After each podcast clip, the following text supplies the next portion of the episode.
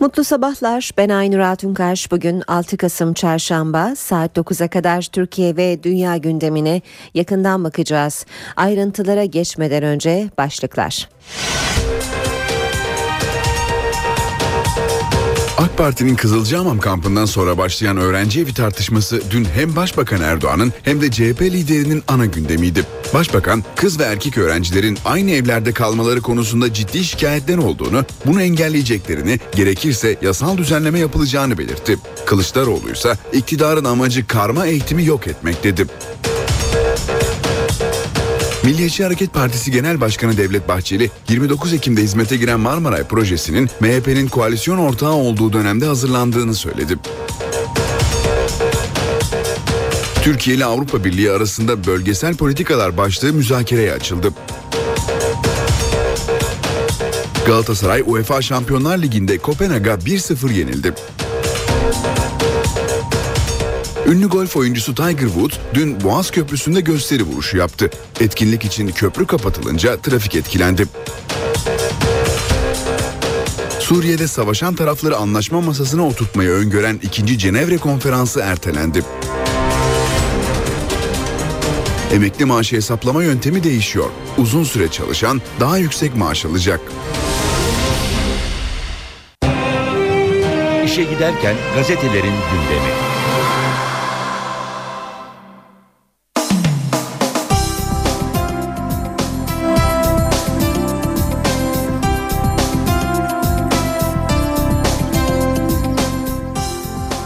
Şimdi gazetelerin birinci sayfalarından aktaracağımız haberlere başlıyoruz. Hürriyet gazetesi var ilk sırada. Valilerimiz müdahale ediyor diyor Hürriyet manşette. Öğrenci evlerinde karma karışık her şey oluyor. Muhafazakar parti olarak buna müdahil olmak durumundayız dedi başbakan. Şöyle devam etti. Ben karakteri itibarıyla farklı bir siyasetçiyim.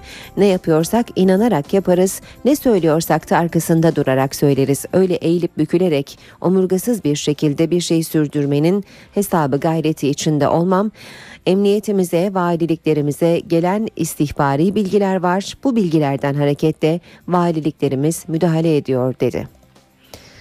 Müstakil evde kız erkek olur mu başlığını da görüyoruz. Yasal düzenleme yapabiliriz diyen Erdoğan, öğrenci evlerini mi kastediyorsunuz diyen gazeteciye, müstakil evde kız erkek olur mu? Kızınıza bunu hoşgörüyle karşılar mısınız? Uygun buluyorsanız size hayırlı olsun yanıtını verdi.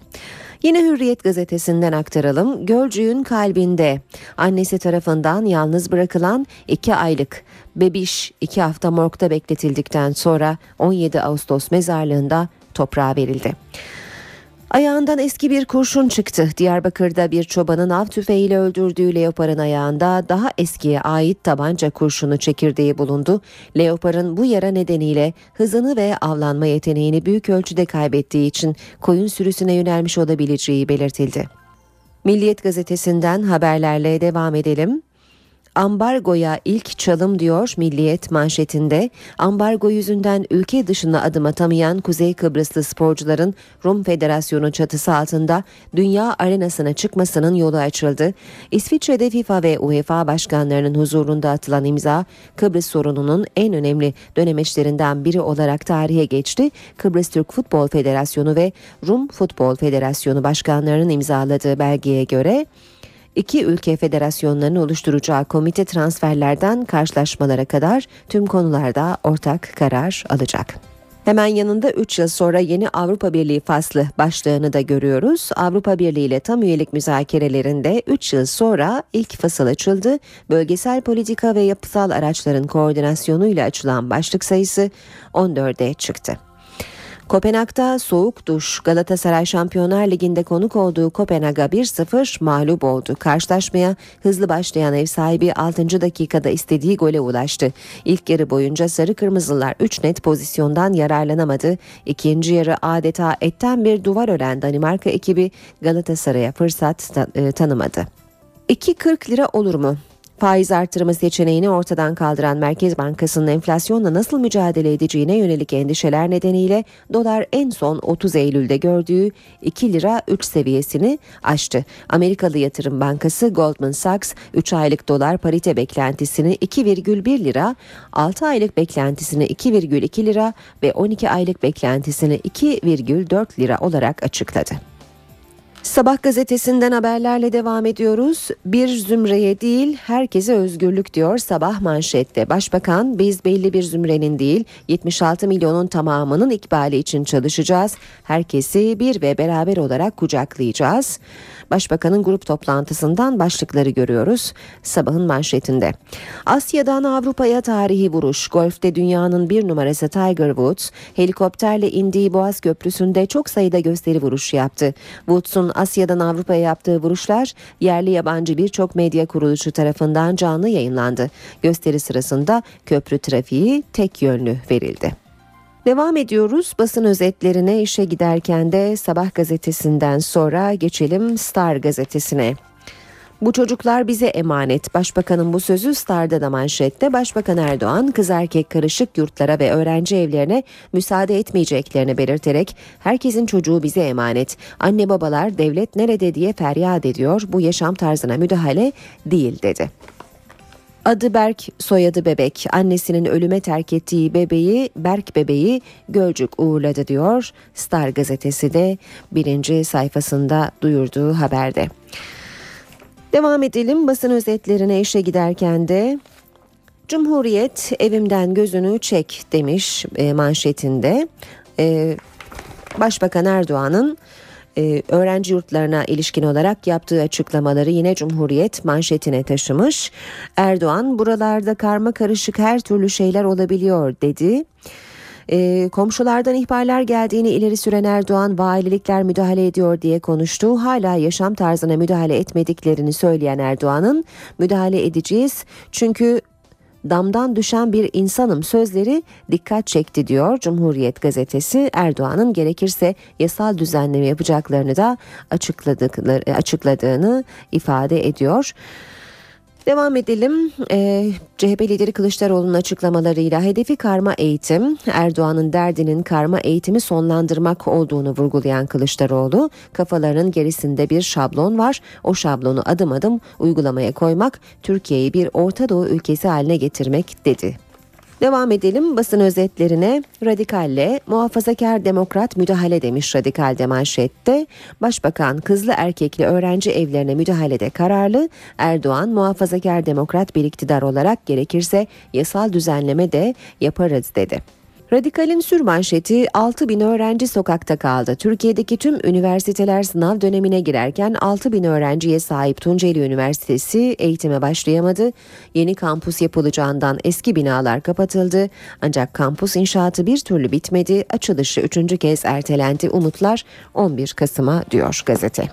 Devam ediyoruz basın özetlerine. Hür, e, Habertürk gazetesiyle müdahil olmak durumundayız. Başbakanın sözü Habertürk'te de manşette yurtlar yetmediği için evlerde kalma noktasında sıkıntı yaşanıyor. Emniyete valiliklere gelen istihbarat var dedi Başbakan Erdoğan. Devam ediyoruz. Vizeyi kaldırın başlığıyla işte Avrupa Birliği'nin istediği rapor Dünya Bankası durum değişti artık Avrupalı Türkiye'de iş arıyor açıklaması yaptı. Dünya Bankası'ndan Avrupa Birliği Komisyonu'na Türkiye raporu başlığı altında şu bilgiler yer almış. Vize kalkarsa Türk göçü olur tezi geçerliliğini yitirdi. Artık Avrupalı Türkiye'de iş arıyor. Vizeleri kaldırmak için yol haritası hazırlayın. Basın özetlerinde sırayı Zaman Gazetesi alıyor. Konuştuğumu inkar etmem. Başbakan Erdoğan kız ve erkek öğrencilerin birlikte kaldığı evlerle ilgili Kızılcahamam kampının basına kapalı kısmında söylediği ve medyaya yansıyan sözlerini doğruladı. Bir yerde konuştuğumu inkar etmem. Karakteri itibarıyla farklı bir siyasetçiyim dedi. Muhafazakar demokrat bir iktidar olarak gelen şikayetleri dikkate alıp duruma müdahil olacaklarını vurguladı. Tiger Woods'un İstanbul trafiğini vurduğu başlığını okuyoruz. Zaman gazetesinde e, Boğaziçi Köprüsü'nde e, gerçekleştirdiği e, golf vuruşu ile ilgili haberi büyükçe bir fotoğrafla vermiş. Zaman gazetesi birinci sayfasından. Yeni Şafak'a da bakalım. Büyük hataydı Mavi Marmara itirafı diyor Yeni Şafak. İstanbul'daki Mavi Marmara davasında sanık olarak yargılanan dönemin İsrail Askeri İstihbarat Başkanı Amos Yadlin, Mavi Marmara'da yaşananlar büyük hataydı. İki tarafta da hatalar vardı. Keşke olanlar hiç yaşan, yaşanmasaydı dedi. Bu çocuklar bize emanet başlığını Yeni Şafak'ta manşette görüyoruz. Başbakan Erdoğan öğrenci evlerinin denetleneceği iddiasına açıklık getirdi. Kimsenin yaşam tarzına müdahale etmediklerini söyleyen Erdoğan, yurt ihtiyacından dolayı bazı illerde sıkıntı yaşandığını söyledi. Erdoğan, herkesin çocukları bize emanettir, istihbarat geliyor, emniyet müdahale ediyor dedi. Spor gündeminden ayrıntılarla başlayalım bu bölüme. Galatasaray UEFA Şampiyonlar Ligi B grubunda Danimarka deplasmanından puansız döndü. Kopenhag'a 1-0 yenilen sarı kırmızılı takım grubunda 4 puanda kaldı. Ev sahibi Kopenhag çok etkili başladı ve 6. dakikada Daniel Braten takımını 1-0 öne geçirdi. Galatasaray özellikle maçın ikinci yarısında hücuma yönelik oyunuyla gol arasa da bu çabaları sonuç vermedi. Kopenhag Galatasaray maçının devre arası ve maç sonunda tribünlerde gergin anlar yaşandı. Sarı kırmızılı taraftarın bulunduğu tribünde arbede yaşandı.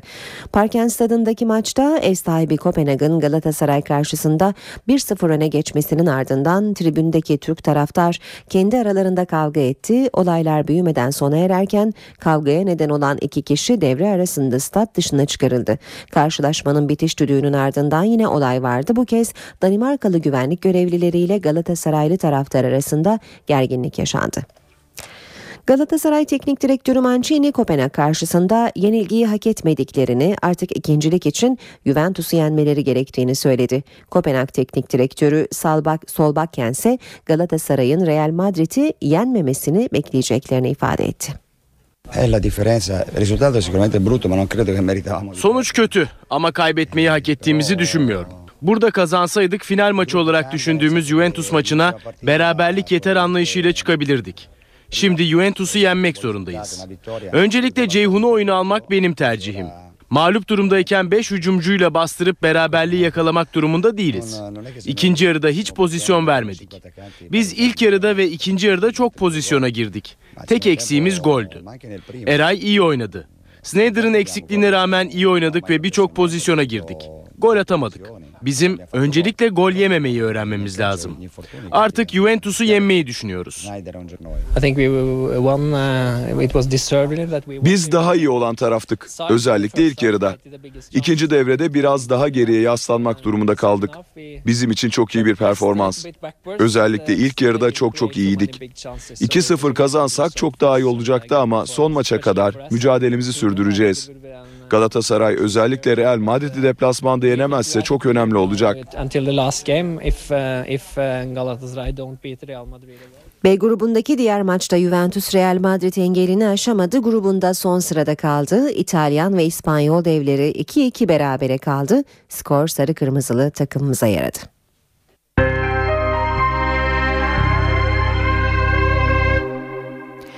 Başörtüsü tartışmasını geride bırakan siyaset arenasının yeni bir polemiği var. AK Parti'nin Kızılcahamam kampından sonra başlayan öğrenci evi tartışması dün hem Başbakan Erdoğan'ın hem de CHP liderinin ana gündemiydi. Başbakan Finlandiya'ya hareket etmeden önce konuştu. Kız ve erkek öğrencilerin aynı evlerde kalmaları konusunda ciddi şikayetler olduğunu, bunu engelleyeceklerini söyledi. Ev olayına gelince bu birçok şikayetleri oldu.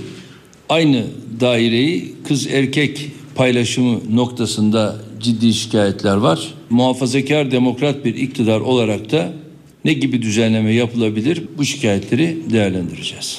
Kişilerin müstakil özel evlerinde bir farklı kız, bir farklı genç ikisinin aynı evde kalması nedenle acaba uygun olabilir?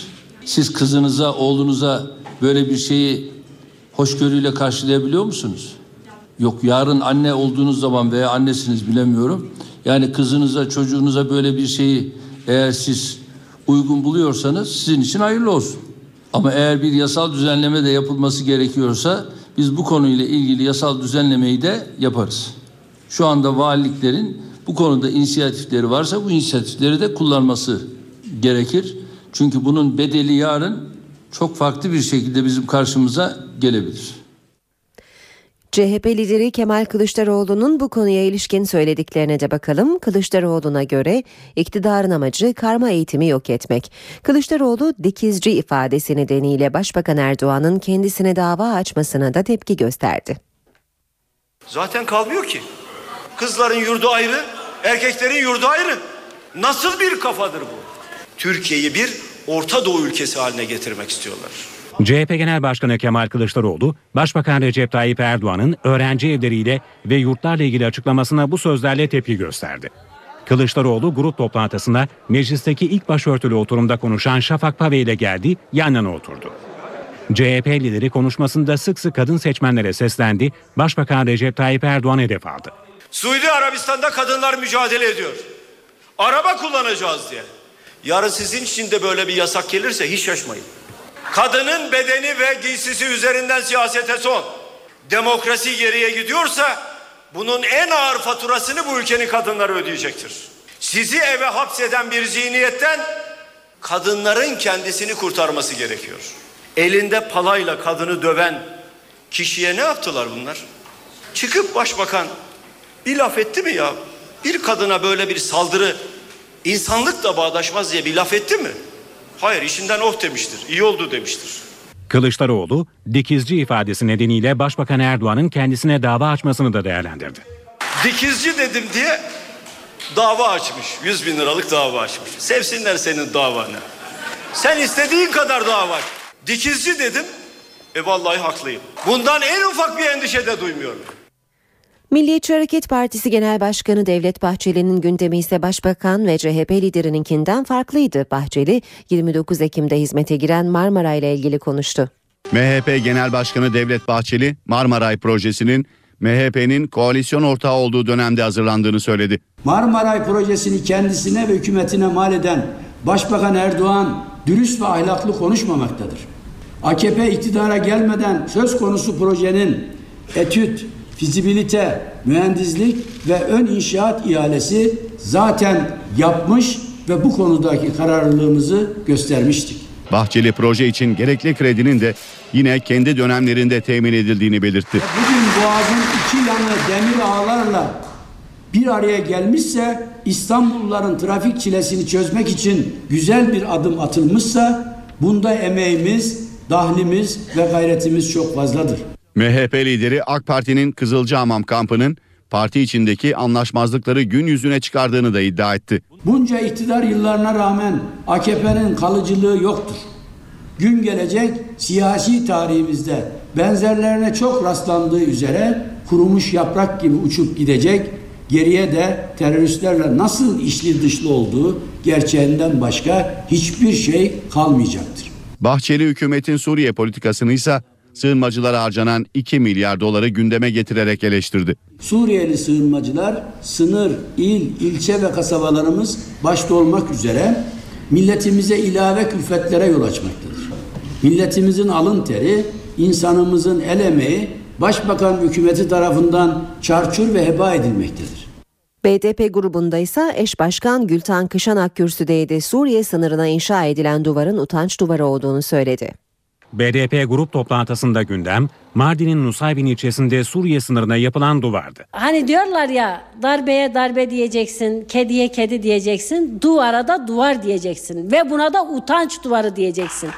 BDP eş başkanı Gülten Kışanak, Suriye sınırına neden duvar örüyorsunuz diye sordu, Berlin duvarını hatırlattı.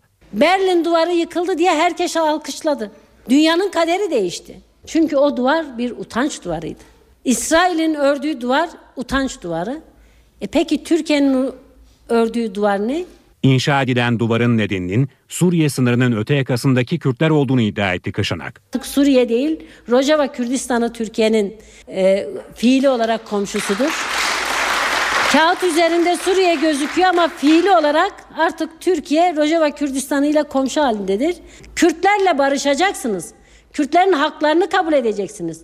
Rojava Kürdistan'ın özelliğini kabul edeceksiniz. Kışanak, Ceylanpınar'a düşen top mermileri nedeniyle 5 kişinin hayatını kaybettiğini hatırlattı. Türkiye'nin Suriye'deki muhalif grupların El-Kaide'yi desteklediğini iddia etti.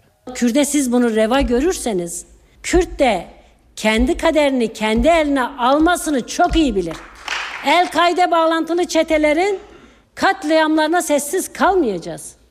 Meclis Genel Kurulu'na başörtüsüyle katılan milletvekili sayısı 5'e yükseldi. AK Parti Bursa Milletvekili Canan Can Demir Çelik genel kurula başörtüsüyle geldi. Kadın vekillerin mecliste pantolon da giyebilmesinin önünü açan düzenlemede yarın Anayasa Komisyonu'na geliyor. Meclis Genel Kurulu'na bir milletvekili daha başörtüsüyle katıldı. AK Parti Bursa Milletvekili Canan Can Demir Çelik, meclise başörtüsüyle gelen 5. milletvekili oldu. Başörtülü milletvekili Gönül Bekin Şarkulu Bey de genel kurulda ilk kez söz aldı, siyasi partilere teşekkür etti. Yüce Meclisimiz kendine yarışır tavrı ortaya koymuştur. Bu vesileyle o gün parti grupları adına söz alan sayın başkanlara ben ve arkadaşlarım adına teşekkür etmek istiyorum. Mecliste tartışılan bir başka konu da pantolon düzenlemesi. Kadın vekillerin mecliste pantolon da giyebilmesinin önünü açan düzenleme AK Parti, MHP ve BDP'nin teklifi olarak Perşembe günü Anayasa Komisyonu'na geliyor. Anayasa Komisyonu'nda zaten 2011 yılında verilmiş bir teklif olduğunu hatırlatan CHP, 3 partinin imzaladığı yeni teklife imza vermedi. CHP iki teklifin birleştirilmesini istiyor. Bunu getirmek iki yıllık ayıplarını Şafak Pavey başta olmak üzere e, diğer kadın milletvekillerine yönelik iki yıllık ayıbı bizim de imzamızla örtme çabasıdır ki bu imzayı biz bunun için atmadık. Yoksa elbette bu değişiklik e, ihtiyaç varsa ki var yapılır. Adalet Bakanlığı üniformalı personele başörtüsü serbestisi getiren bir karara imza attı. Genel Müdürlük tarafından Cumhuriyet Başsavcılıklarına gönderilen yazıda ceza infaz kurumlarında görev yapan koruma görevlilerinin başörtüsüyle çalışabileceği bildirildi. Kamuda başörtüsü serbestliğinin kapsamı genişliyor. Artık resmi üniformayla görev yapan kadın gardiyanlar ve adliyelerde görev yapan sivil memurlar da başörtüsü takabilecek. Başörtüsü üniformayla uyumlu olacak. Kapalı ortamlar dışında başörtüsü üzerine kep takılacak. Adalet Bakanlığı Ceza ve Tevkif Evleri Genel Müdürlüğü üniformalı personele başörtüsü serbestisi getiren bir karara imza attı. Genel Müdürlüğün Cumhuriyet Başsavcılıklarına gönderdiği yazıda ceza infaz kurumlarıyla denetimli serbestlik müdürlüklerinde görev yapan personelden isteyenlerin başörtüsü takarak çalışabileceğini bildirdi. Üniforma üzerine başörtüsü uygulamasına bazı kriterler de getirildi. Buna göre kadın infaz koruma memurları üniformalarıyla aynı renkte ve tonda desensiz tek renk başörtüsü takabilecek. Ayrıca kapalı ortamlar dışında başörtüsü üzerine kep takılacak. Bu karar hakim, savcı dışında adliyede görev yapan sivil memurlara başörtüsüyle görev yapabilmenin de önünü açıyor. Yaklaşan yerel seçimler öncesi bazı bakanların belediye başkan adayı olacağı iddiası kabinede revizyon olacak mı sorusunu gündeme getirdi. Finlandiya ziyareti öncesinde basın toplantısı düzenleyen Başbakan Erdoğan bu konuya açıklık getirdi. Başbakan kabine revizyonunun şu an için gündemlerinde olmadığını söyledi ancak bu konuda kapıyı tam olarak kapatmadı. Kabinede revizyon her zaman her an olabilir.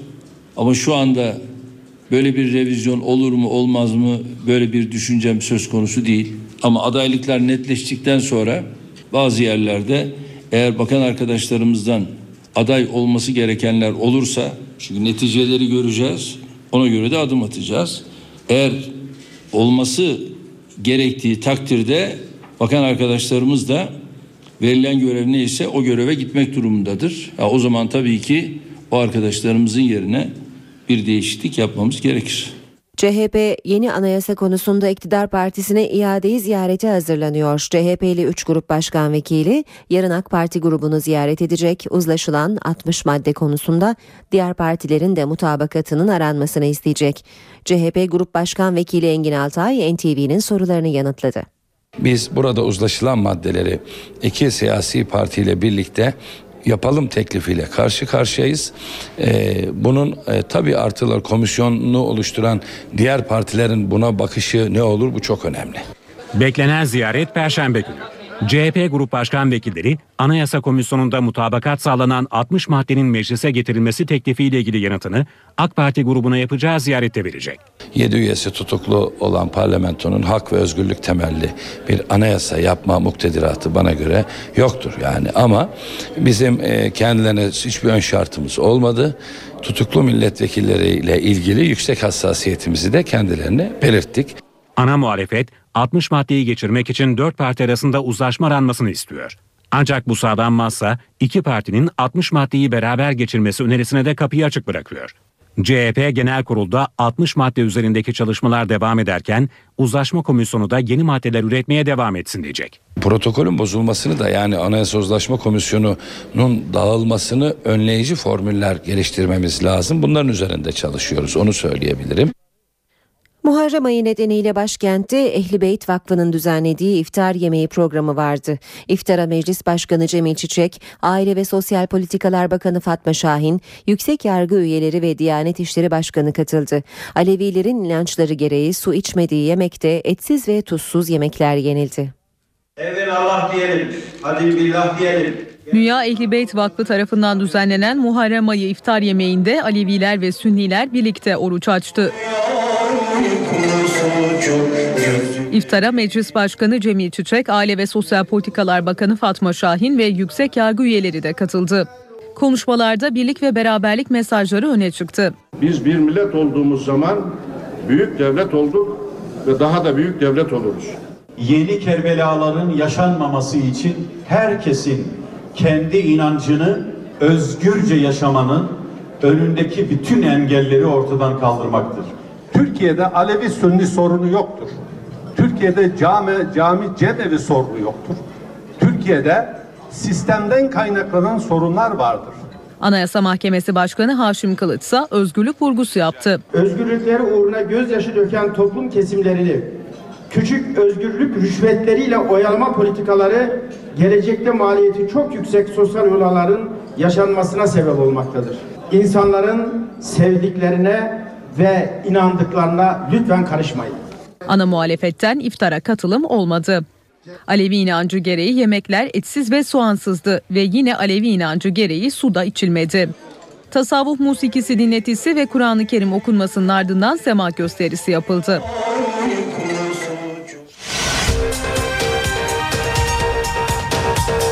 AK Parti'nin Kızılcahamam kampından sonra başlayan öğrenci evi tartışması dün hem Başbakan Erdoğan'ın hem de CHP liderinin ana gündemiydi. Başbakan kız ve erkek öğrencilerin aynı evlerde kalmaları konusunda ciddi şikayetler olduğunu, bunu engelleyeceklerini, gerekirse yasal düzenleme yapılacağını belirtti. Kılıçdaroğlu ise iktidarın amacı karma eğitimi yok etmek dedi. Milliyetçi Hareket Partisi Genel Başkanı Devlet Bahçeli, 29 Ekim'de hizmete giren Marmaray projesinin MHP'nin koalisyon ortağı olduğu dönemde hazırlandığını söyledi. Türkiye ile Avrupa Birliği arasında bölgesel politikalar başlığı müzakereye açıldı. Galatasaray UEFA Şampiyonlar Ligi'nde Kopenhag'a 1-0 yenildi. Ünlü golf oyuncusu Tiger Woods dün Boğaz Köprüsü'nde gösteri vuruşu yaptı. Etkinlik için köprü kapatılınca trafik etkilendi. Suriye'de savaşan tarafları anlaşma masasına oturtmayı öngören 2. Cenevre Konferansı ertelendi. Emekli maaşı hesaplama yöntemi değişiyor. Uzun süre çalışan daha yüksek maaş alacak. İşe giderken gazetelerin gündemi. Şimdi gündemdeki gelişmelerin gazetelerdeki yansımalarına bakacağız. Birkaç manşet aktaralım ardından da spor sayfalarını okuyacağız. Hürriyet gazetesi valilerimiz müdahale ediyor diyor. Manşetinde öğrenci evlerinde karma karışık her şey oluyor. Muhafazakar parti olarak buna müdahil olmak durumundayız dedi. Başbakan Erdoğan. Erdoğan'ın bu sözünü bugün pek çok gazetede de manşette görüyoruz. Yine Hürriyet'ten bir başlık Gölcüğün kalbinde annesi tarafından yalnız bırakılan iki aylık bebiş iki hafta morgda bekletildikten sonra 17 Ağustos mezarlığında toprağa verildi. Sabah gazetesinde manşet bir zümreye değil herkese özgürlük. Başbakan Erdoğan biz belli bir zümrenin değil 76 milyonun tamamının ikbali için çalışacağız. Herkesi bir ve beraber olarak kucaklayacağız dedi. Milliyet gazetesi manşette ambargoya ilk çalım diyor. Ambargo yüzünden ülke dışına adım atamayan Kuzey Kıbrıslı sporcuların Rum Federasyonu çatısı altında dünya arenasına çıkmasının yolu açıldı. İsviçre'de FIFA ve UEFA başkanlarının huzurunda atılan imza Kıbrıs sorununun en önemli dönemeçlerinden biri olarak tarihe geçti. Kıbrıs Türk Futbol Federasyonu ve Rum Futbol Federasyonu başkanlarının imzaladığı belgeye göre iki ülke federasyonlarının oluşturacağı komite transferlerden karşılaşmalara kadar tüm konularda ortak karar alacak. Radikal gazetesinde de başbakanın muhafazakar demokrat müdahale sözünü görüyoruz. Başbakan kızlı erkekli öğrenci evlerine müdahalede kararlı Erdoğan muhafazakar demokrat bir iktidar olarak gerekirse yasal düzenlemede yaparız dedi. Habertürk'te müdahil olmak durumundayız sözünü manşette görüyoruz. Zaman gazetesi konuştuğumu inkar etmem diyor. Başbakan Erdoğan kız ve erkek öğrencilerin birlikte kaldığı evlerle ilgili Kızılcahamam kampının basına kapalı kısmında söylediği ve medyaya yansıyan sözlerini doğruladı. Bir yerde konuştuğumu inkar etmem, karakteri itibarıyla farklı bir siyasetçiyim dedi. Muhafazakar demokrat bir iktidar olarak gelen şikayetleri dikkate alıp duruma müdahil olacaklarını vurguladı. Başbakanın bu çocuklar bize emanet sözü de Star gazetesinin manşetinde gözümüze çarpıyor. Şimdi gazetelerden spor haberleri okuyacağız. Önce Hürriyet gazetesinin spor sayfalarına bakacağız. Bugün e, Galatasaray Kopenhag e, maçını konuşuyoruz. Maziyle yaşanmıyor demiş Hürriyet gazetesi. Kopenhag'dan henüz maçın başında yediği gole bir türlü cevap veremeyen Aslan eski günlerini arattı. Maç boyunca etkili olamayan Galatasaray'da Melo'nun kafası da direkte patlayınca gruptan çıkma şansı zora girdi. Artık Juventus'u yenmemiz gerek. Roberto Mancini grupta her şeyin son hafta İtalyan ekibiyle oynayacakları maçta belli olacağını söyledi. Zengin ve yoksul İtalyan medyası Aysal'ın cömertliğine Danimarkalılarsa Eray'ın maaşına şaşırdı. La, Gazzetta, La Gazzetta dello Sport Galatasaray Başkanı Aysal'ın vereceğini iddia ettikleri primden övgüyle söz etti. Ekstra bladetse sandviç satanlar bile Eray İşcan'dan çok kazanıyor diye yazdı. Devam edelim yine Hürriyet gazetesinden aktarmaya. Bekletip parlattı. Erson Yanal kimi yedek bıraksa oynadığı ilk maçta patlama yaptı. Kadrosundaki 24 futbolcusunu da kullanan sarı lacivertli teknik adam Sov, Emenike ve Vebo'dan verim almak için de ilginç bir taktik izledi diyor haber. Tarihi birleşme Kuzey Kıbrıs Türk Cumhuriyeti Federasyonu Rum Federasyonu'na üye olmayı kabul etti. FIFA ve UEFA başkanlarının da katıldığı törenle atılan imzalarla Kuzey Kıbrıs'a yönelik spor ambargosu belli ölçülerde kalkıyor. Türk takımları Kuzey Kıbrıs'ta kamp ve maç yapabilecek ancak Kuzey Kıbrıs ekipleri Avrupa kupalarına katılamayacak. Yine Hürriyet'ten okuyalım. Önce şampiyon yapsınlar. Stat açılışını Ekim 2014'ten Ağustos 2014'e çekti. Fikret Orman, Almeida ve Fernandez'le sözleşme uzatma konusunda maddi uyuşmazlıklar olduğunu ama öncelikle bu oyuncuların performansına baktıklarını söyledi. NTV Spor'a konuşan Orman, başarı elde edilmiş değil Beşiktaş'ta başarı şampiyonluktur dedi. Hürriyetten okuduk spor haberlerini şimdi Milliyet gazetesinin spor sayfalarıyla devam edeceğiz. Okuyacağımız ilk haber geldi ağlama başlığını taşıyor. Galatasaray İstanbul'da güle oynaya yendiği Kopenhag'a deplasmanda 3 puan bıraktı. Büyük bir avantaj kaçırdı. Aslan UEFA kupasını kaldırdığı Parken stadına tutuk ve ürkek çıktı. Rakibin ilk 10 dakikadaki baskısını karşı koyamayan temsilcimiz Brate'nin golüyle sarsıldı. Ardından Jorgensen'in kafası direğe takıldı. Sarı kırmızılı ekip bu şoku atlattıktan sonra tüm kontrolü eline aldı. Çok net fırsatları kaçırınca yenilgiden kurtulamadı. Statta Fener kavgası başlığını görüyoruz yine milliyette. Bir grup gurbetçinin maçta, maçtan sonra Fenerbahçe lehine tezahürat yapması tribünleri karıştırdı. Danimarka polisi çıkan olaylarda 10 kişiyi gözaltına aldı. Muhalefete zeytin dalı başlığı yine milliyette Fenerbahçe'de kongrenin sakin ve centilmence geçmesi camianın yeniden kucaklaşmasına zemin hazırladı. Yönetim yeni projeler için başta Mehmet Ali Aydınlar olmak üzere birçok ismin kapısını çalacak, destek arayacak. Böylelikle düşünceleri ne olursa olsun herkesin sarı lacivertli kulüp için çalışması ve fedakarlık yapması sağlanacak. Ne transferi? Başkan Fikret Orman devre arasında futbolcu alınmasını isteyen Önder Özen'e çıkıştı. Beşiktaş'ın son dönemde futbolda irtifa kaybetmesi Başkan Orman'ı kızdırdı. Önder Özen'le görüşen Orman ara transferde futbolcu istenmesine kızdı. 11 transfer yaptık hala mı sıkıntı yaşıyoruz ifadesini kullandı. Fikret Orman kötü gidiş sürerse futbol yönetimini tamamen ele almayı düşünüyor. Yanal'ın içine terim kaçmış diyor Milliyet bir diğer başlıkta. Fenerbahçe'nin hocası kazanmaya odaklı cesur hamleleriyle Fatih Terim'in yolundan yürüyor. Sarı lacivertli takımın Kasımpaşa ve Konya'dan sonra Bursa Sporu da 90'dan sonra attığı gollerle yenmesi tesadüf değil cesaret meselesi. Terim yıllarca kazanmak için kaybetmekten korkma felsefesiyle dev başarılara imza attı. Ersun Yanal bu sezon şampiyonluk hedefine ulaşırsa gelecek yıllarda Fenerbahçe'nin Fatih Terim'i olabilir diyor Milliyet gazetesi. Gazetelerden spor haberleri okumaya devam ediyoruz. Geçelim Sabah gazetesine. Sabahta teslim oldu başlığı e, göze çarpıyor. 13 yıl önce tarih yazıp UEFA kupasını aldığı statta Aslan Kopenhag'a yenildi deniyor haberin devamında. Drogba'nın açıklaması var. İpler bizim elimizde. Galatasaraylı Drogba maç sonu iyi oynadıklarını ama gol bulamadıklarını söyledi. Fil dişili oyuncu kurallar çekildiğinde kimse gruptan çıkacağımızı düşünmüyordu ama çıkmak için ipler bizim elimizde. Madrid'den puanla dönüp Juventus'u yenersek gruptan çıkarız dedi. Devam edelim. Sabah gazetesinden yine aktarmaya köprüde çok gerildim.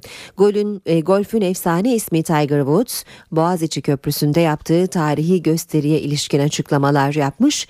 Vuruş yaparken çok gerildim çünkü rüzgar soldan esiyordu ve sağda akan bir trafik vardı. Rüzgarla birlikte bir rota belirledim. İyi bir vuruştu. İstanbul çok etkileyici. Geçen yılda Türkiye'ye gelmiştim ama İstanbul'u ilk kez görüyorum. Gerçekten çok hoş bir şehir. Üzerinde helikopterle tur attık. İnanılmaz etkileyiciydi. Benim için farklı bir tecrübeydi.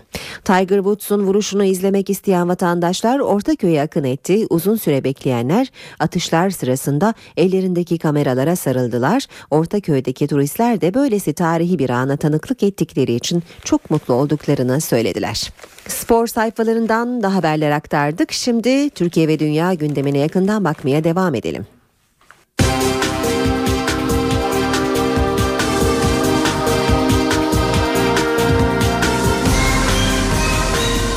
İşe giderken.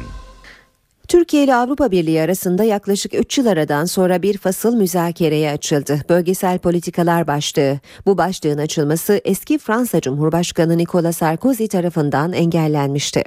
Türkiye'nin Avrupa Birliği'ne katılım müzakerelerinde 40 ay aradan sonra ilerleme sağlandı. Eski Fransa Cumhurbaşkanı Nicolas Sarkozy tarafından bloke edilen bölgesel politikalar başlığı müzakereye açıldı. Yeni müzakere açmaktan duydukları memnuniyeti dile getiren Avrupa Birliği'nin genişlemeden sorumlu üyesi Stefan Füle, Kıbrıs Rum kesiminin bloke ettiği 23. ve 24. başlıkları da müzakereyi açmak istediklerini belirtti. Umarım bir sonraki başlık için bu kadar beklemeyiz dedi. Brüksel'deki hükümetler arası konferansa katılan Avrupa Birliği Bakanı Egemen Bağış da NTV'ye yaptığı açıklamada Avrupa Birliği ile ilişkilerde yeni bir dönem başladığını söyledi. Bu faslın açılması Avrupa Birliği'nin Türkiye'nin önemini anlamaya başladığını gösteriyor. Ümit ediyorum ki eninde sonunda Kıbrıs konusunda bir çözüm ortaya çıkacaktır. O zaman hızlı bir şekilde Türkiye-AB sürecinde fasılları üçer beşer açmaya başlayacaktır. Tabii bu faslın açılması Holland döneminin başladığının bir göstergesidir. Devletin zirvesinin gündeminde de 3 yıl aradan sonra açılan fasıl vardı. Ee, önce önemli olan şey müzakereleri tamamlamak. Ee, müzakereleri tamamladıktan sonra tam üyelik konusu bazı ülkelerin aldıkları referandum kararları var. Onlara bağlı. Açılıp kapanmayan fasıllarla ilgili girişimlerimiz var. Temenni ederiz ki açılıp da kapanmayan bu fasıllar da bu vesileyle bir an önce kapanma sürecine girer. Suriye'de savaşan tarafları anlaşma masasına oturtmayı öngören Cenevre 2 konferansı ertelendi. Birleşmiş Milletler Suriye özel temsilcisi Kasım ayı içinde düzenlenmesi beklenen konferansı yıl sonuna kadar düzenlemeyi umuyoruz dedi. Suriye'deki iç savaşa çözüm bulma amacıyla toplanması beklenen Cenevre 2 konferansı ertelendi. Açıklama Birleşmiş Milletler Suriye özel temsilcisi Lahtar Brahimi'den geldi. Bugün sizlere bir tarih verebilmeyi umut ediyorduk. Ancak olmadı. Konferansı yıl sonuna kadar gerçekleştirmeyi umuyoruz. Amerika Birleşik Devletleri ve Rusya önderliğinde Mayıs ayında yapılması planlanan konferans Kasım ayına ertelenmişti. Rusya'nın Beşar Esad yönetimi ve İran'ın da konferansta yer alması şartını ABD kabul etse de Suriye muhalefeti buna yanaşmıyor. Suriye Ulusal Konseyi lideri Ahmet Carba, Esad'ın iktidardan ayrılması bir takvime bağlanmadan konferansa kesinlikle katılmayacaklarını her fırsatta yineliyor. Birleşmiş Milletler özel temsilcisi Brahimi de Suriye muhalefetindeki çatlak seslere dikkat çekti. Muhalifler arasında görüş birliği olmadığı sır değil. Konferansa hazır olmak için çaba sarf ediyorlar. Ancak henüz hazır değiller. Lahtar Brahimi ayrıca Amerikalı ve Avrupa Birliği temsilcilerinin Suriye konulu toplantıda konferansa katılım için kimsenin ön şart talep etmemesi kararı aldıklarını belirtti. Dışişleri Bakanı Ahmet Davutoğlu Meclis Dışişleri Komisyonu'nda milletvekillerini dış politika konusunda bilgilendirecek. Bilgilendirme bugün saat 11.30'da. Muhalefet partileri bir süredir hükümeti dış politika konusunda kendilerini bilgilendirmemekle suçluyordu. Bilgilendirmenin ağırlıklı gündeminin Suriye olması bekleniyor. Bakan Davutoğlu komisyonda milletvekillerinin sorularını da yanıtlayacak. NTV Radyo Gazetecilik örgütleri hapisteki gazetecilere destek ve basın özgürlüğü için sokağa çıktı. İstanbul'daki eylemde iki gazeteciye verilen müebbet hapis cezası da kınandı. Yargı ağır işliyor dediler, ağır ağır yürüyerek protesto ettiler. karşın Gazetecilik meslek örgütleri üzere üyeleri hapisteki meslektaşları için sokaktaydı. Avrupa'da gazeteciler için ayağa kalk günü olarak kabul edilen 5 Kasım'da seslerini İstiklal Caddesi'nde duyurdular. ve ifade özgürlüğü ağır baskılar altındadır. Gazeteciler MLKP davasında iki meslektaşları Füsun Erdoğan ve Bayram Namaz'a müebbet hapis cezası verilmesini eleştirdiler. büyük bir e, hayal kırıklığı var. Hem Avrupa Gazeteciler Federasyonu'ndan hem e, Uluslararası Gazeteciler Federasyonu başkanlarından gelen mesajlarda önümüzdeki günlerde e, bir kampanyaya dönüşülecek. E, çok ağır eleştirilecektir Türkiye artık. Birçok gazeteci yazar mesleğini savunmuyor. Kendisini savunmuyor. Yani kendisini savunmadığı için de dolayısıyla meslek için çok kötü bir sınav içerisindeler. 10 yıl sonra 20 yıl sonra yakın bir gelecekte bu arkadaşlarımız eee, gerçekten toplumsal e, mahkumiyeti ve mahcubiyeti yaşayacaklardır. İstanbul'da Gezi Parkı protestoları nedeniyle yargılanan 5 kişi ilk duruşmada beraat etti. İstanbul 28. Asliye Ceza Mahkemesi'ndeki ilk duruşmada tutuksuz sanıklar Ali Polat, Talip Söylemez, Ferdi Turan, Alper Kırıcı ve Armağan Altun savunma yaptı. Öğretmen olduğunu belirten Talip Söylemez, Gezi Parkı'na gittiğini ancak kamu malına zarar vermediğini söyledi. Diğer sanıklar da suçlamaları kabul etmedi. Hakim sanıklara yöneltilen suçlamalara ilişkin yeterli delil bulunmadığı gerekçesiyle beraat kararı verdi. İddianamede 5 sanığın 9'ar yıla kadar hapis hapsi isteniyordu. Bu arada Gezi Park olayları sırasında bir sanat galerisini yağmaladıkları öne sürülen biri kadın iki kardeş gözaltına alındı. Avrupa İnsan Hakları Mahkemesi'nin adil yargılanma hakkı ihlali gerekçesiyle Türkiye'yi tazminata mahkum etmesinin ardından yeniden yargılanan Sarp Kuray bir kez daha müebbet hapis cezasına çarptırıldı. Yasa dışı 16 Haziran örgütünü kurup yönetmekle suçlanan Kuray'ın avukatları tanıkların yeniden dinlenmesini ve kovuşturmanın genişletilmesini talep etti. İstanbul 9. Ağır Ceza Mahkemesi heyeti talebi sonucu etki etmeyeceği gerekçesiyle reddetti. Sanık Sarp Kuray savunmasında 1993'te ülkeme döndüğümde gazetecilerin sorduğu soruya ödenecek bedel varsa öderim demiştim. O günden bugüne söylediklerime bağlı kaldım diye konuştu. Mahkeme heyeti 2007 yılında anayasayı silah zoruyla değiştirmeye teşebbüs etmek suçundan verilen müebbet hapis cezasının Yargıtay onanmasından geçtiğini hatırlatarak hükmün değiştirilmemesine karar verdi. NTV Radyo Yeni saate başlıyoruz. Herkese yeniden günaydın. Birazdan Gökhan Abur'la son tahminleri, hava tahminlerini konuşacağız. Şimdi gündemin başlıklarını bir kez daha hatırlayalım. AK Parti'nin Kızılcahamam kampından sonra başlayan öğrenci evi tartışması dün hem Başbakan Erdoğan'ın hem de CHP liderinin ana gündemiydi. Başbakan kız ve erkek öğrencilerin aynı evlerde kalmaları konusunda ciddi şikayetler olduğunu, bunu engelleyeceklerini, gerekirse yasal düzenleme yapılacağını belirtti. Kılıçdaroğlu ise iktidarın amacı karma eğitimi yok etmek dedi. Milliyetçi Hareket Partisi Genel Başkanı Devlet Bahçeli, 29 Ekim'de hizmete giren Marmaray projesinin MHP'nin koalisyon ortağı olduğu dönemde hazırlandığını söyledi. Türkiye ile Avrupa Birliği arasında bölgesel politikalar başlığı müzakereye açıldı. Galatasaray UEFA Şampiyonlar Ligi'nde Kopenhag'a 1-0 yenildi. Ünlü golf oyuncusu Tiger Woods dün Boğaz Köprüsü'nde gösteri vuruşu yaptı. Etkinlik için köprü kapatılınca trafik etkilendi. Suriye'de savaşan tarafları anlaşma masasına oturtmayı öngören 2. Cenevre Konferansı ertelendi. Emekli maaşı hesaplama yöntemi değişiyor. Uzun süre çalışan daha yüksek maaş alacak. Stüdyomuzda Gökhan Abur var. Gökhan Abur günaydın. Günaydın. Ee, yağmur geliyor sanırım. Ne zaman gelecek, nereleri etkileyecek? Dün e, hafif olarak e, Akdeniz'de ve Güney Ege'de başlamıştı yağışlar ama asıl çok yoğun bulutlar bugün şu anda Ege'ye doğru yaklaşmasını sürdürüyor. E, merkezi Romanya üzerinde bulunan bir alçak basınç ve buna bağlı bizim e, trof dediğimiz oluk hattı Ege'yi etkisi altına almaya başladı. Şu an itibariyle ilerleyen saatlerde Güney Ege, Batı Akdeniz'de başlayacak yağışın akşama doğru Trakya ve e, hemen hemen Ege'nin tümünü etkisini altına alıp Marmara'ya doğru ilerlemesini bekliyoruz. Bugün bir başka uyarımız var çünkü bugün özellikle öğleden sonra Bodrum açıklarında ve Ege'nin Güney Ege'de özellikle e, keşişleme yönlü rüzgar fırtına boyutlarında esecek. Keşişleme Kuzey Ege'de Marmara'da e, yer yer sert esmesini gün içinde sürdürmeye devam edecek. Tabii günlerdir özellikle batı bölgelerde ve güneyde Akdeniz boyunca çöl tozlarının birikimi vardı. Bu birikimler yağışla birlikte ilk yere düştüğünde tabii çamur şeklinde düşecek ama hemen şunu söyleyeyim. Bu havayı temizleyecek. Bunun yağışların gelmesi oldukça önemli. Hem insanlar için, canlılar için önemli hem de çiftçiler için son derece önemli. Çünkü Afrika üzerinden gelen bu çöl tozlarının taşıdığı mineraller toprağa da bir ayrı bir zenginlik katıyor. Bu bakımdan belki başlangıçta yağış başlamadan önce sıkıntı çekiyoruz ama daha sonra bu bunun verdiği bir rahatlık en azından çiftçinin yüzünü güldürebiliyor.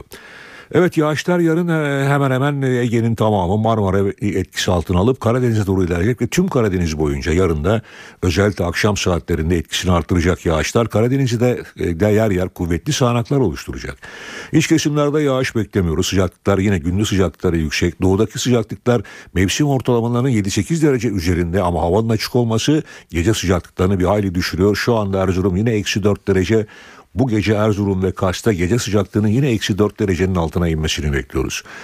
Doğuda yağış ne zaman derseniz bu tabii yağışla birlikte e, ve rüzgarın kuzeye dönmesi yarından itibaren batı bölgelerde Trakya'dan başlayarak sıcaklıkları 3-4 derece azaltacak. Ama bu azalış çok uzun süre değil çünkü cuma günü batıda yağış etkisini kaybedecek sıcaklıklar tekrar yükselecek. Doğuda bu, bu kez cuma günü yağış aralıklarla Doğu Karadeniz ve Doğu Anadolu'da devam ederken e, sıcaklıklar batıda yeniden yükselecek. Hafta sonu ülke genelinde yağış beklemiyoruz. Programı olanlar için bunu vurgulamak istiyorum. Ama sıcaklıklar yükselecek. Önümüzdeki hafta salıdan itibaren ise hızlı bir şekilde sıcaklıkların yeniden azalmasını bekliyoruz. Böyle son derece değişken hava koşullarının etkisi altındayız bugünlerde. Dikkatli olmakta yarar var. Fırtına var, yağış var. Gece gündüz sıcaklık farkı oldukça fazla e, ve gribal enfeksiyon kol geziyor diyebilirim. Evet. Herkes hasta çünkü. Peki çok teşekkür ediyoruz ben Gökhan teşekkür Abur. ediyorum. İşe giderken gazetelerin gündemi.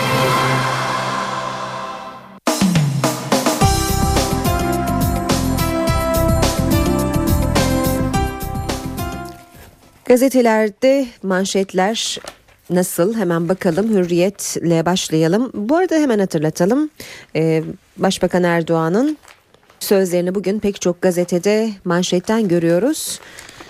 Valilerimiz müdahale ediyor başlığını atmış Hürriyet gazetesi. Başbakanın öğrenci evlerine yönelik açıklamalarını e, okuyacağız gazetelerden e, daha çok. Hürriyette öğrenci evlerinde karma karışık her şey oluyor. Muhafazakar Parti olarak buna müdahil olmak durumundayız e, sözü başlıkta. Müstakil evde kız erkek olur mu? Erdoğan yasal düzenleme yapabiliriz dedi. Bir kadın gazeteci öğrenci evlerini mi kastediyorsunuz diye sorunca müstakil evde kız erkek olur mu? Kızınıza bunu hoş görür müsünüz? Uygun buluyorsanız size hayırlı olsun yanıtını verdi. Bülent Arınç ve Yalçın Akdoğan ne demişlerdi diye de hatırlatıyor Hürriyet. Arınç özel evlerde kalan talebeler denetlenecek veya baskınlar yapılacak şeklindeki yazılanlar gerçeği yansıtmamaktadır derken Yalçın Akdoğan Başbakanın başdanışmanı kız ve erkeklerin aynı evde kalmasına yönelik bir denetim söz konusu değil. E, evleri nasıl kontrol edeceksin? Yok böyle bir şey demişlerdi. Hürriyetten okumaya devam edelim. Gölcüğün kalbinde. Annesi tarafından yalnız bırakılan 2 aylık bebiş 2 hafta morgda bekletildikten sonra 17 Ağustos mezarlığında toprağa verildi diyor Hürriyet gazetesi. Bir diğer başlık ayağında eski bir kurşun çıktı. Ee, Diyarbakır'da bir çobanın av tüfeğiyle öldürdüğü leoparın ayağında daha eskiye ait tabanca kurşunu çekirdeği bulundu. Leoparın bu yara nedeniyle hızını ve avlanma yeteneğini büyük ölçüde kaybettiği için koyun sürüsüne yönelmiş olabileceği belirtildi. Milliyette manşet ambargoya ilk çalım. Ambargo yüzünden ülke dışına adım atamayan Kuzey Kıbrıslı sporcuların Rum Federasyonu çatısı altında dünya arenasına çıkmasının yolu açıldı diyor Milliyet.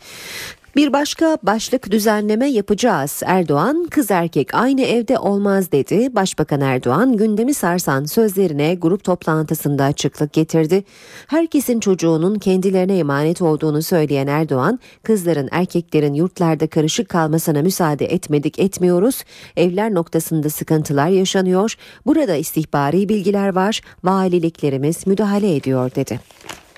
Ön yargıyla bakamazsın başlığını görüyoruz hemen altında. CHP lideri Kılıçdaroğlu, Başbakan Erdoğan'ın öğrenci yurtları ile ilgili sözlerini sert şekilde eleştirdi. Kızlarla erkeklerin zaten aynı yurtta kalmadığını söyleyen Kılıçdaroğlu, nasıl bir kafadır bu? Senin derdin yurt değil, karma eğitimi nasıl yok ederim derdi dedi.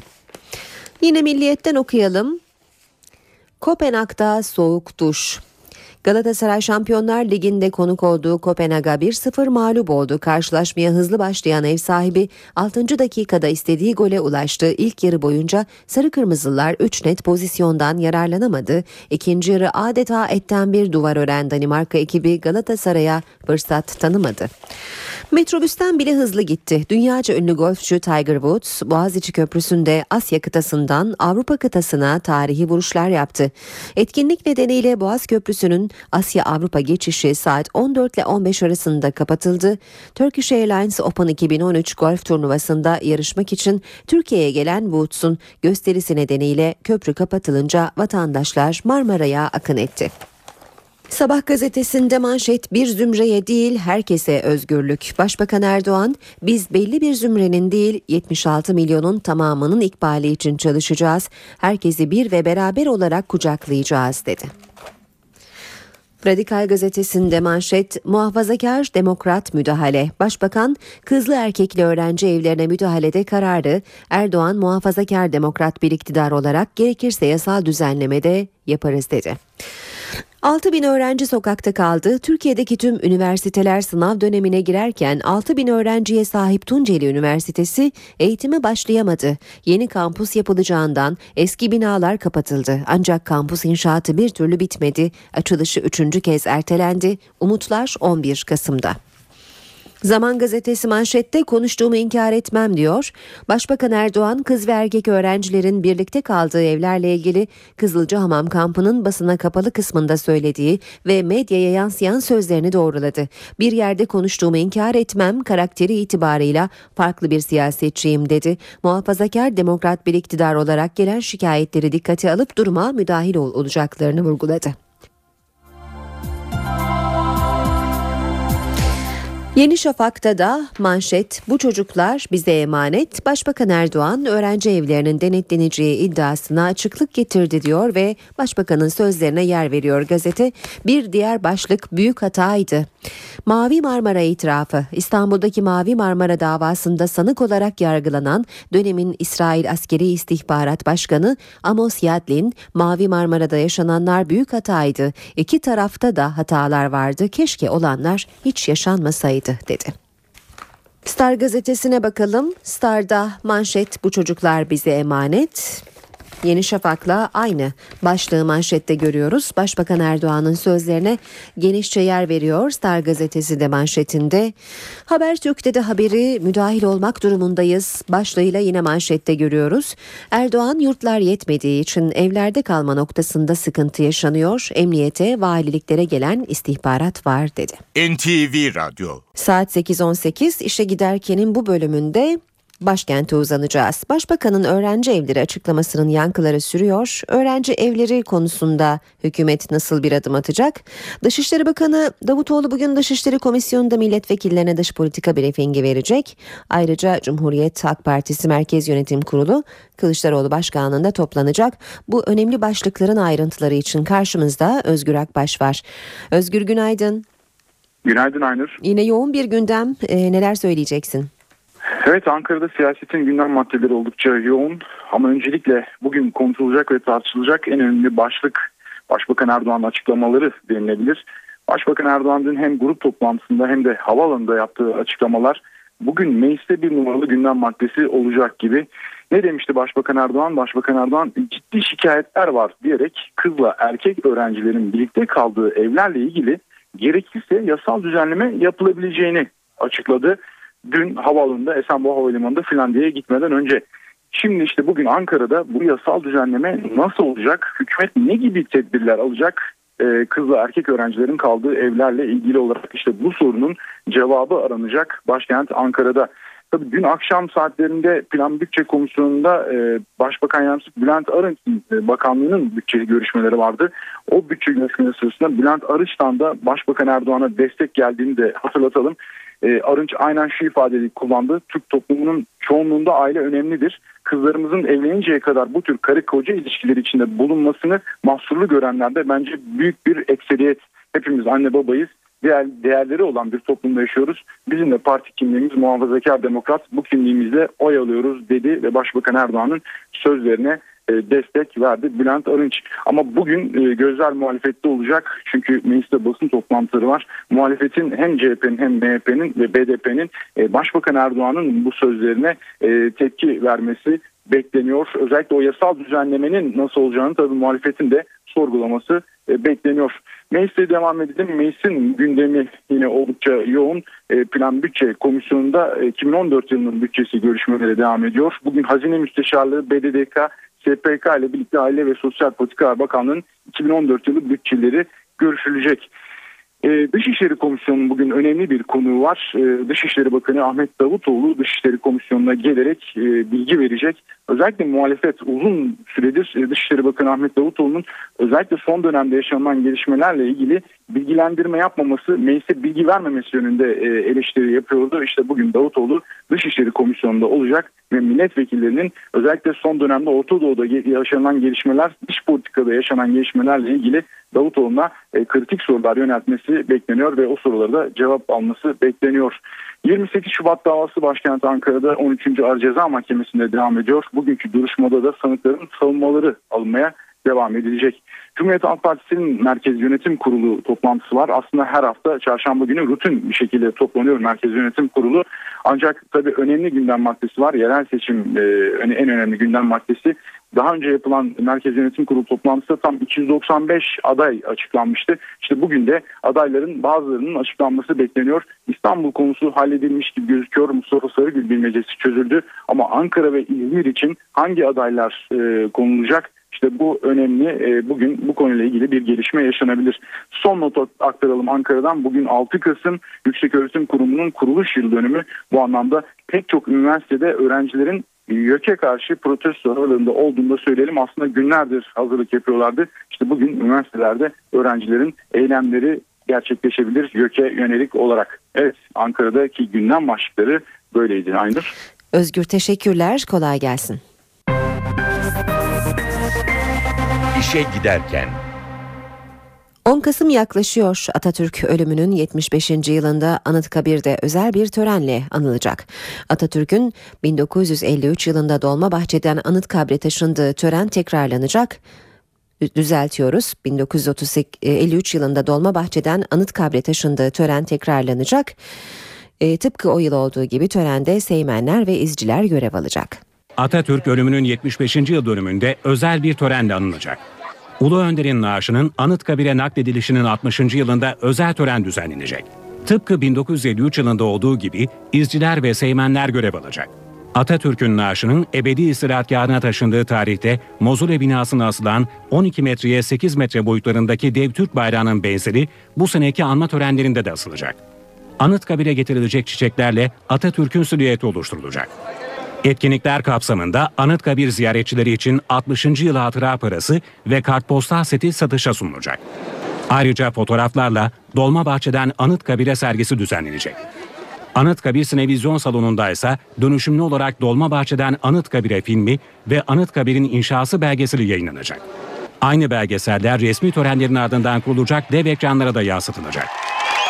Yayınlanacak bir başka filmde ise spor, sanat ve medya dünyasından önemli isimlerin Atatürk hakkındaki görüşlerine yer verilecek. İstanbul'a dönelim. Tiger Woods geldi gösteri vuruşu yaptı. Bunun için de Boğaziçi Köprüsü trafiğe kapatıldı. Beklenen de oldu. Köprünün kapatılması trafiği etkiledi. Topları tek tek dikti, Asya'dan Avrupa'ya atışlar yaptı. Dünyanın en çok kazanan sporcusu, golfün bir numaralı ismi Tiger Woods, Turkish Airlines Cup için geldi Türkiye'ye. Helikopterle Boğaziçi Köprüsü gişelerine indi. Trafik tek yönlü kesildi.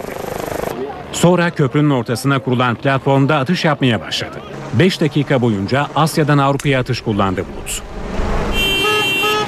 Tiger Woods'un gösterisi sırasında İstanbul'da trafik sıkıştı. Boğaziçi Köprüsü'nün Avrupa'dan Asya'ya geçişi saat 14 ile 15 arası kapalı kaldı. Valiliğin daha önce açıkladığı saatlerde değişiklik yapması da sürücülerin kafasını karıştırdı. Ben saat 11 diye biliyordum. Özellikle bu saat diye yola çıktım karşıya geçtim. Saat 2'ymiş. Yanıldık. Sizi nasıl etkiledi bu durum? E tabii şimdi benim 2 saatimi çaldı en az. İstanbul'da 3. Boğaz Köprüsü inşaatı sürüyor. Köprü ayaklarının yüksekliği 80 metreye ulaştı. 1500 işçi gece gündüz çalışıyor. Üçüncü köprünün ayakları hızla yükseliyor. İstanbul Boğazı'na yapılan Yavuz Sultan Selim Köprüsü'nün inşaatı sürüyor. Bugün itibariyle Asya ve Avrupa tarafında ayakları şu anda 80 metre civarına ulaşmış vaziyette. Taşıyıcı halatların bağlanacağı ankraj blokları yerin montajları başladı. Program olarak da baktığımız zaman planladığımız çerçevede e, belli bir tahmin edilen hızla devam ediyor. Köprünün 2015 Mayıs'ında açılması planlanıyor. Çevre semtlerde yaşayanların beklentisi köprünün faaliyete geçmesiyle bölgede ekonominin canlanması. güzergah üstü olduğu için hani buradaki restoranlar e, ne bileyim e, plajlar olsun e, Asya'dan gelen e, vatandaşlar hep buradan hani plaja gelir. Onun dışında hani tabii bu benzer ekonomik katkıları olacağını düşünüyorum yani. 58,5 metre genişliğindeki Yavuz Sultan Selim Köprüsü 8 şeritli olacak. Köprünün ortasında iki şeritli tren yolu bulunacak. Köprü 1408 metrelik orta açıklığıyla üzerinden tren geçen dünyanın en uzun 321 metrelik yüksekliğiyle de dünyanın en yüksek kuleye sahip asma köprüsü olacak. Emekli maaşı hesaplama yöntemi değişecek. Çalışma hayatında daha uzun süre kalanların emekli maaşı yükseltilecek. İşte ayrıntılar. Çalıştıkça emekli maaşının düştüğü mevcut sistem değişiyor. Artık çalışma hayatında daha uzun süre kalanların emekli maaşı daha yüksek olacak. Sosyal güvenlik sistemi 2014'te 22 milyar liraya yakın açık verecek. Açığın en önemli sebeplerinden biri çalışan ve emekli sayısı arasındaki farkın giderek daralması. 2003 yılında Türkiye'de iki çalışan bir emekliyi finanse ediyordu. Bu oran 2013 itibariyle 2'nin de altına düştü.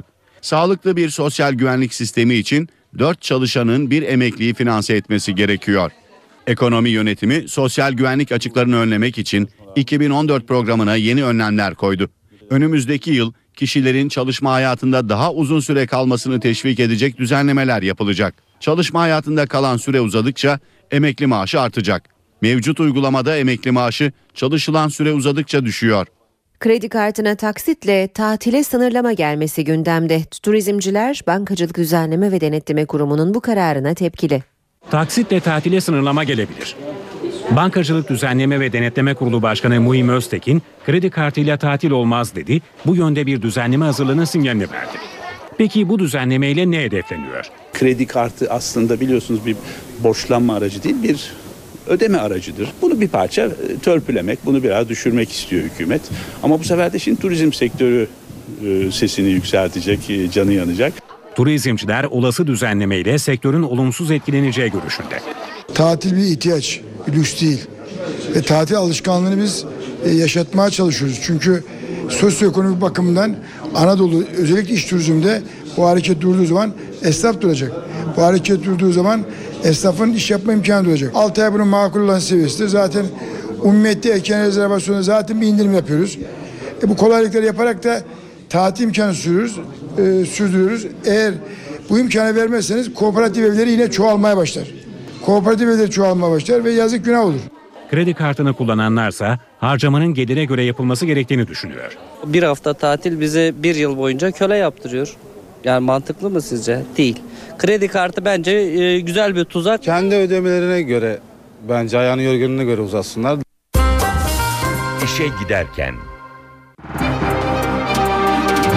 Şimdi piyasalara bakacağız. BIST 100 endeksi 1489 puan azaldı. %1,95 oranında değer kaybetti ve 74744 puandan günü tamamladı.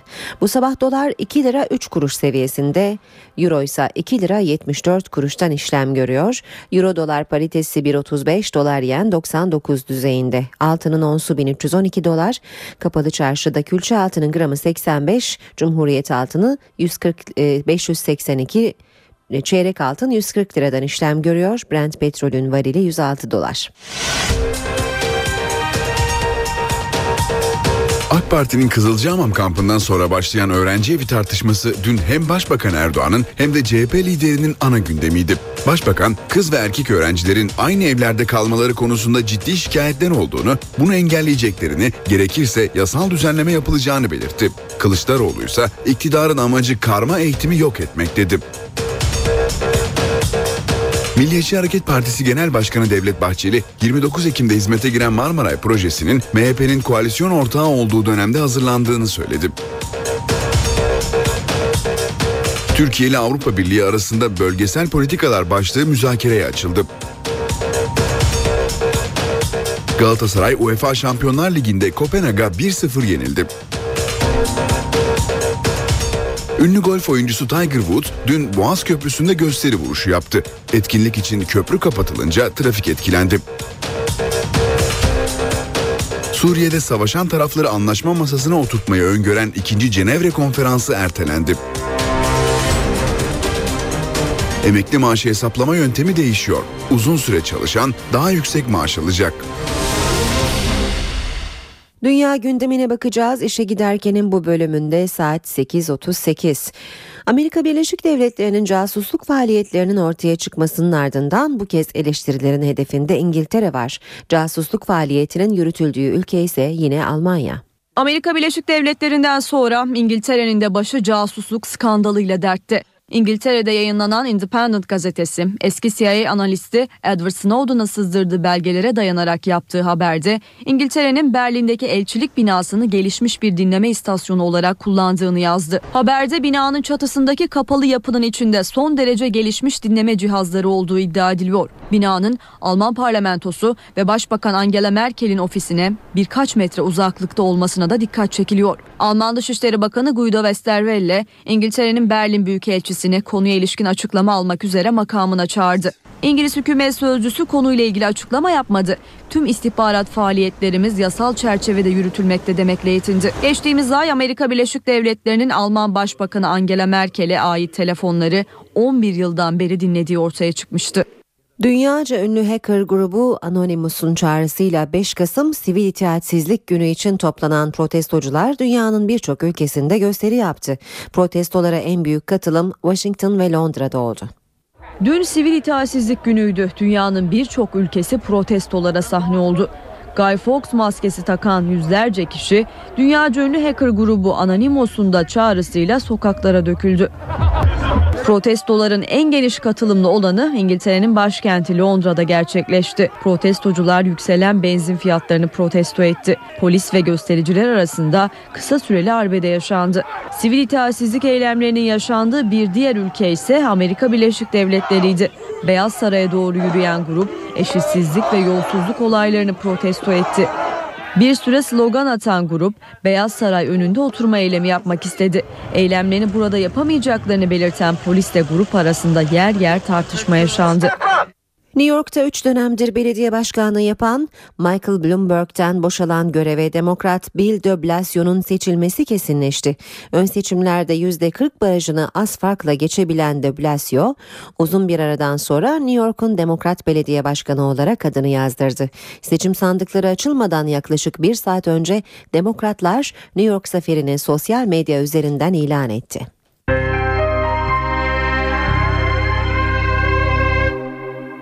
Yeniden yurda dönelim. Gölcük'te annesinin evde yalnız bırakarak tatile gitmesi sonucu açlık ve susuzluktan ölen bebek toprağa verildi. Cenazeyi sahiplenen kimse olmayınca defin işlemini belediye üstlendi. Annesi bırakıp tatile gitti. İki aylık Berk bebek evde açlıktan öldü. Cenazesini de sahiplenen olmadı. Bu 15 günlük süreçte e, aileden herhangi biri bebeğimize sahip çıkmadığı için konuyu devlet olarak elbette sahiplendik. Berk bebeğin cenazesi sabah hastaneden alındı. Tevfik Bıyık Camii'ndeki törene kaymakam Adem Yazıcı, belediye çalışanları ve ilçe halkından katılanlar oldu. Biz bu bebek bizim içimizde hepimizin Türkiye olduğu gibi hepimizin içini yaktı. Bu bebek Gölcük'ün bebeği oldu. Bebeğini evde bırakıp 9 günlük bayram tatiline giden sınıf öğretmeni anne de cenazeye katılmak istedi. Savcılık izin vermedi. Savcılığımız kanalıyla güvenlik gerekçesiyle e, öyle tahmin ediyorum uygun görülmedi. Bebeğin cenazesi deprem şehitliği olarak bilinen 17 Ağustos mezarlığında defnedildi. Antalya'da düzenlenen kongrede uzmanlar halk arasında lohusa depresyonu olarak bilinen psikolojik sorunlara dikkat çekti. Uzmanlara göre bir anne çocuğunu ihmal ediyor ya da çocuğuna kötü davranıyorsa doğum sonrası psikoz yaşıyor olabilir. Annede doğum sonrası depresyona dikkat. Üzüntü ve mutsuzluk gibi belirtilerle ortaya çıkan depresyon ağır sonuçlar doğurabiliyor. Doğum sonu psikozu da kişinin ne yaptığını fark edememesi, ne yaptığının ayırdığında olamaması açısından sonuçları dramatik olan bir durum olduğu için özellikle dikkat edilmesi gereken bir durum. Uzmanların doğum sonrası psikoz olarak adlandırdıkları rahatsızlık bin anneden birinde görülüyor. Tedavi edilmediğinde ise anne ya da bebek için ölümle sonuçlanan vakalar ortaya çıkıyor. Uzmanlar yeni doğum yapmış annelerin psikolojik durumunun ciddiye alınmasını istiyor. Bir anne çocuğunu korumak adına bile çocuğu için yanlış bir şeyler yapıyorsa, e, bir anneden beklenmeyecek davranışlar yapıyorsa burada anneliğini sorgulamak yerine bu insanın bir ruhsal hastalığın olabileceği, doğum sonu depresyonu ya da doğum sonu psikozu olabileceği yönünde de uyanık olmamız gerekiyor. E, Ölümle bile sonuçlanabilen durumlar olabiliyor.